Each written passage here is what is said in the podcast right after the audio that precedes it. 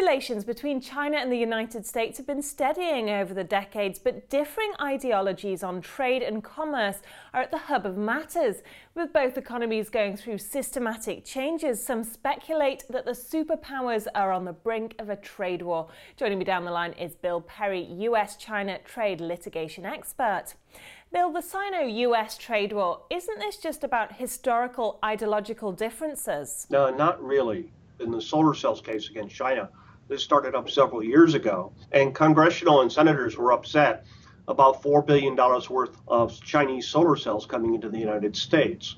What they didn't realize was there's $2 billion of US produced polysilicon going to China to go into those solar cells. When the Commerce Department brought dumping duties and wiped out a lot of Chinese solar cells coming into the United States, the Chinese responded by bringing their own dumping and countervailing duty case against polysilicon from the United States. The largest producer of polysilicon is REC Silicon in Moses Lake, Washington. They deferred a $1 billion investment into Moses Lake and now closed the factory and moved to China that is a trade war. Well, China is trying to be more open to the West and to trade, so surely its protectionist attitude is waning now. It's not a question of protectionism, that's too easy. When China joined the WTO, that goes back to the year 2000, they basically be, were able to take on and, and do the same, follow the same trade rules the United States does. So when the United States brings dumping and countervailing duty cases, the Chinese respond with their own. More most recently, for instance, in January, four cases were filed by the United States against China, including stainless steel, amorphous silica fabric, bus and truck tires, um, and uh, geogrid. The Chinese have responded, and that covered 1.2 billion of Chinese exports to the U.S. The Chinese have responded and brought their own dumping and countervailing duty case against 1.5 and distiller grains, which are going to China from the United States. If you throw a rock at China, they're going to throw one back, and that's what you've got now rocks being thrown on both sides. Absolutely. But who's usually the instigator in this, and who do you think's more in the wrong, or are they just bad as each other? The bigger issue is this issue of non market economy. Basically, both Europe and the United States and many other countries consider China to be what is called a non market economy country. Because of that, the United States does not look at actual prices and costs in China to determine uh, whether the company country is dumping or whether the company in China is dumping.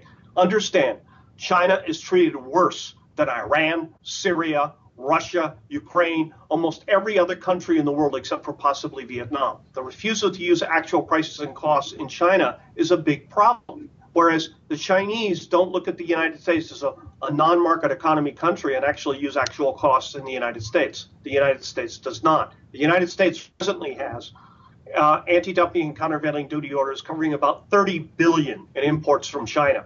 Those orders will stay in place for 5 to 30 years. So this is a big problem. But China is actually now pushing for World Trade Organization market economy status. Do you think this will make a difference if they get it? It would make a great difference if they get it, but there's a huge backlash developing. In Europe, this is a big issue because what happens, it's under the China WTO accession agreement. There was a 15 year provision in there. The United States is the first one that said China has to agree to be a non market economy for 15 years. That expires on December 11th, 2016. Europe has taken the position uh, that they're assessing the position and trying to decide whether or not to give China market economy status. In the United States, Commerce has already said no. This has become a huge issue in the political campaign right now. So, what's the latest sticking points today between the two countries? Currency manipulation. Uh, but if you dig down and you find out that currency manipulation, the Chinese, both Hillary Clinton and Donald Trump have screamed that against China.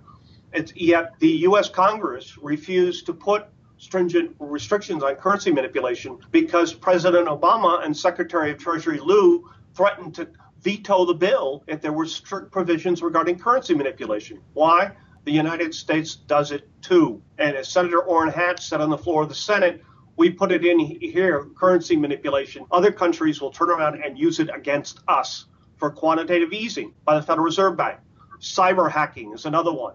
Again, you dig down, you find out that part of the problem is the United States does it too, or people in glass houses. That case quote came from Director James Clapper, head of national intelligence. The United States government doesn't want to define state espionage. Dumping, again, all based on fake numbers.